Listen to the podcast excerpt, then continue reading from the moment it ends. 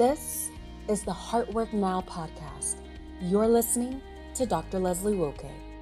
Hey there, Heartworkers. Have you ever met someone and thought, wow, they would make an amazing friend? I mean, like total friend crush. So, so maybe from that point, you reach out and you invite them to lunch, you invite them to hang out, but they're not paying any attention to you they politely decline your request and they just keep it moving. Or maybe it just so happens that you guys do connect and you guys are both excited, but with one misunderstanding or with a major life change for either of you, the friendship starts to feel different and things slowly fizzle out. Or maybe you connect and soon you start to see that the person has a lot more issues than you originally saw and not only that, but those issues start to overtake this new friendship that you're building. Or maybe you're among the lucky ones where you actually connect and you build this beautiful and rich friendship.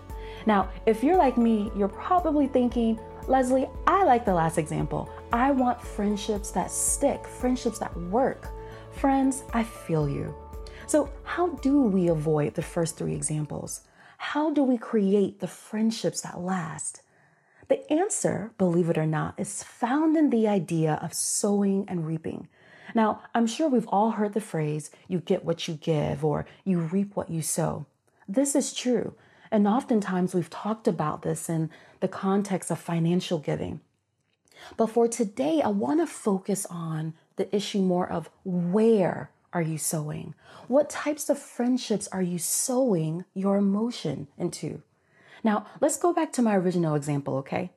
I want you to take all of that emotion and energy and excitement that you had when you meet your potential friend and imagine that you could encapsulate all of that energy and love and good stuff into a little seed. Any seed will do. I like to think of cherry seeds. Now, I want you to imagine you have all your seeds in a bag they're precious. You don't have a lot of them, so you have to take care of them. And when you meet this potential friend, you go to them, you're excited, and you throw seeds of excitement or interest at them, and they just keep walking. You throw more seeds, you invite them to lunch, you invite them to dinner. They keep walking. You throw more seeds, you invite them to hang out. This time they take it in their pocket and they just still keep going. Or imagine again, you take your seeds of energy and love and excitement and you throw it at this person, but this time they catch it and you guys are both excited and they've caught your seeds and they're holding them loosely in their hands. But with a major life change or a slight miscommunication, it jostles or shakes them enough where your good seeds fall out of their hands. Or maybe you connect and the person is catching your seeds of love and interest and kindness, but you soon start to see that their hands are already full with other bad seeds. And not just seeds, but seeds that have fully taken root and grown to grow weeds weeds of betrayal, past hurts, bad habits, lies. And eventually, their bad seeds and their weeds choke out your good seeds. Now, in all of these three examples, it's important to pay attention again to where are you sowing to? Are you sowing into friendships where the other person is not reciprocating, where they're not also putting in the time to grow, where they're not giving you back the same energy that you are also giving them? Or even they're taking your energy and using it to boost themselves and they just keep going. In this case, it's important to ask yourself is it wise to continue to sow your precious seeds into an environment where it's not accepted, where they're not nurtured, where it's not yielding fruit? Or are you sowing into friendships where, yes, there's a connection, but it's superficial, it's new, there's not enough history together, or you don't have enough skin in the game, like I like to say, to keep things going? Now, in this situation, it's not entirely bad this is more of an issue of expectations. Are your expectations in alignment with the reality of the newness of this friendship? Are you expecting more than this friend or friendship can give to you at this time? Or do you find yourself sowing into friendships where, yes, there's a connection, but you quickly become caught up in all of their issues? Again, you can't help that this is what's happening. And I'm not saying to avoid people with issues, but what you want to do is to observe what other fruit have they produced? Because good trees bear good fruit. This is also an issue of boundaries. Have you decided how far or how much you're willing to give to this person at this time? Now, ideally, we want to aim for the fourth example, where the person has caught our seeds, they have received them, they're nurturing them, they're reciprocating, and they're willing to put in the time to grow. You guys are both adjusting your expectations accordingly.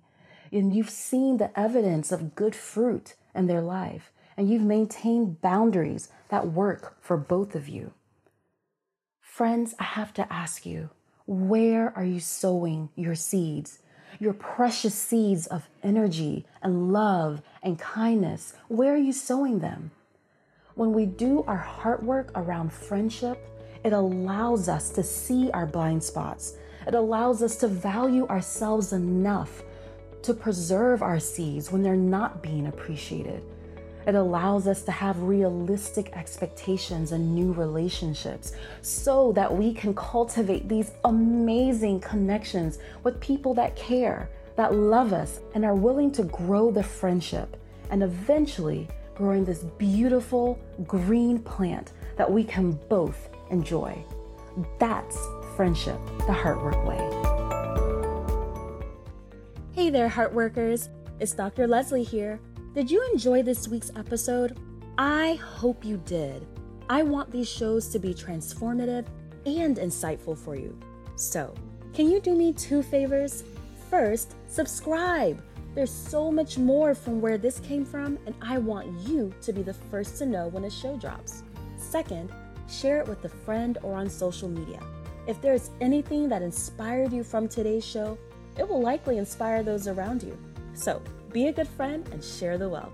You can learn more about me, where I'm speaking, or my coaching programs, all from my website, www.heartworknow.com. Or you can find me on most social media platforms at HeartWorkDoc. Make sure you tune in to next week's episode. And remember, keep doing the hard stuff on the inside so you can do big things on the outside. That's Heartwork. Till next time.